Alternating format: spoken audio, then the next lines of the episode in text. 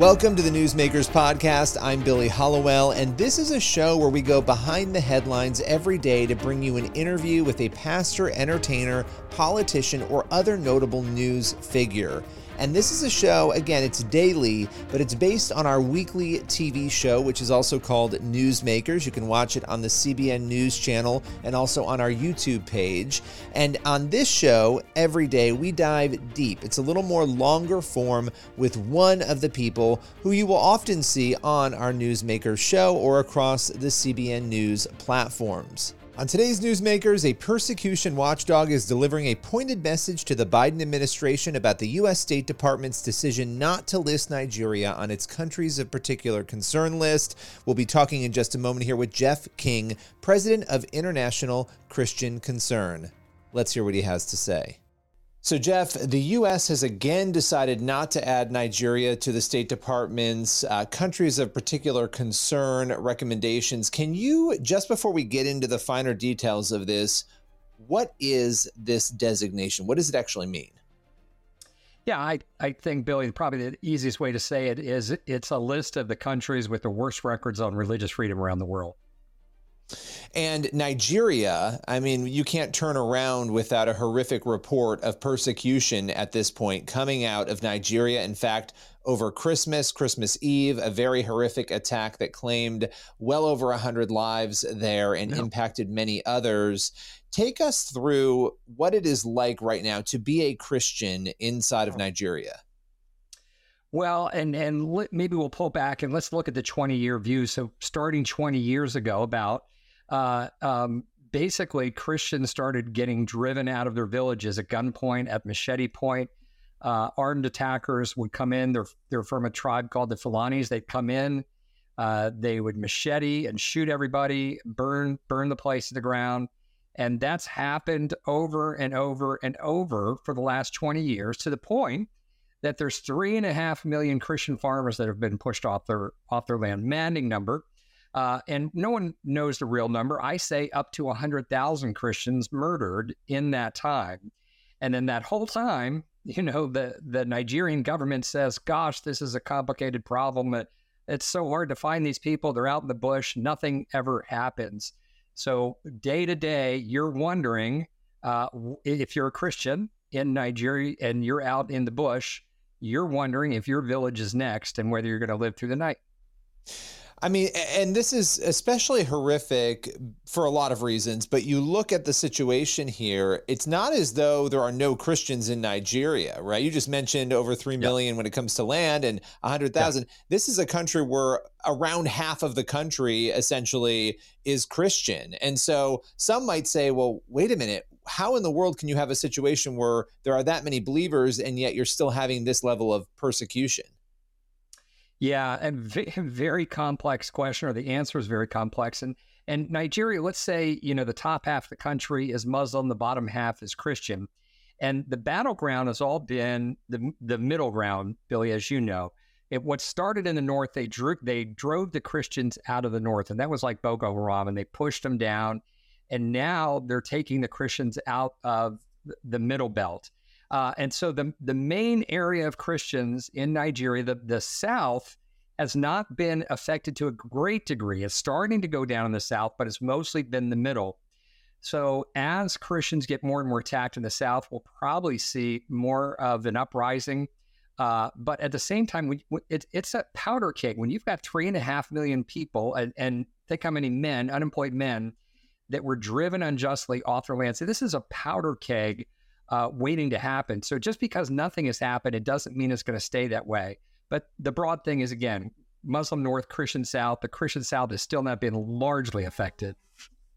And and you have a situation here coming coming back to America, right, where you have the countries of particular concern, you have this list, you have the most powerful country in the world being able, I would imagine, to put some form of pressure on the Nigerian government. Because the, the other question here that people will have is, well, why aren't government officials, why aren't authorities, police doing anything to stop this? And why is this continuing to happen? What what is your message right now? If you had the Biden administration in front of you, the State Department, um, what would you say to them? I would say 100,000 deaths, three and a half million Christian farmers driven off their lands. This is a slow motion uh, genocide. It's a slow mo- motion jihad. What does it take for the United States to use uh, what they're best at? Just use the, and the administration use the bully pulpit to speak up and to stand for those who are oppressed, to stand for the defenseless. That's all we have to do. And, and call a spade a spade and, and talk about what's going on in Nigeria and the failure of successive Nigerian governments to deal with this and and the hidden story in all this, Billy, I'm kind of I'm going off the talking point or or what you asked, but it's really because Muslims are in control of the army, uh, the intel agencies, and the police, and that's why nothing ever happens. It's an inside job. Yeah, no, I'm glad you went off off the script there because that is part of what I was saying. You know, you have two issues here. You have their government not doing anything, and now you have the US government, the most powerful government in the world, not at least not publicly taking action by putting Nigeria on this list. And so the question then emerges what's going on behind the scenes? Is there any pressure actually happening that we know of? And a lot of this is speculative, but I do need to mention the Trump administration did place Nigeria on this list and gave it this designation um, for one year, and I believe, and then it was it was taken off by the Biden administration. What do you make of the reasons that you think are driving the U.S. position on this at this point?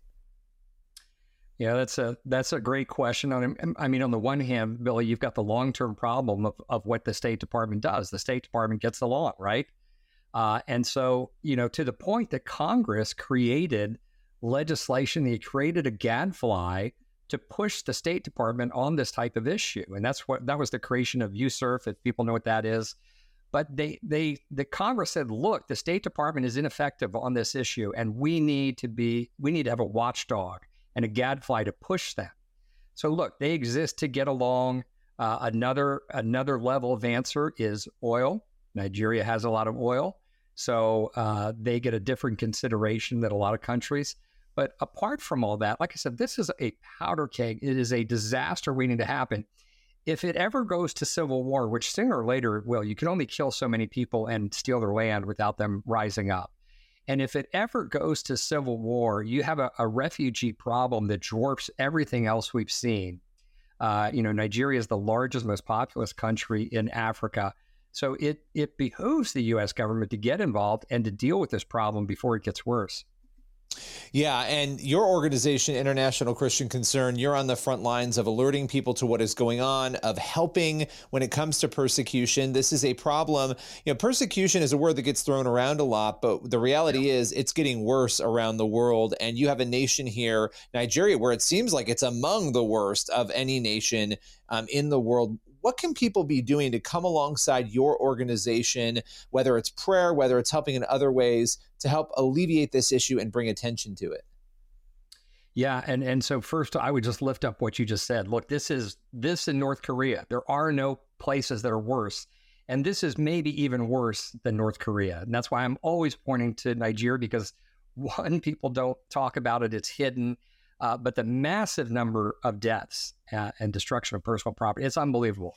So, and it's beyond, honestly, my organization. I so appreciate the question, but it's really just people need to become involved. They first need to become aware. So, whether that's whether that's be, uh, whether they go to persecution.org, my organization, or one of the others, one of the other big groups that deals in persecution, get involved. Just start understanding what's going on and hearing about the tax and then you're sensitive. then we call our legislative members and we, and we push them, uh, and even call the State Department. We write letters. It's it's the same old situation. We can't just stop at prayer. The Lord says for us to remember the oppressed, to stand up, especially for the family of God, our brothers and sisters who are being decimated.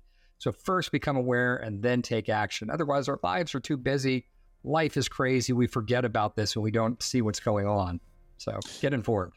Well, I appreciate that. Get informed. That is a great place for us to close here. Appreciate you taking the time today and coming on. Wonderful. I so appreciate your work. Thank you. That's all for today's Newsmakers podcast. Be sure to tune in for the next episode of the show and also head over to the CBN News YouTube channel and the CBN News channel to watch Newsmakers every week. We'll see you soon.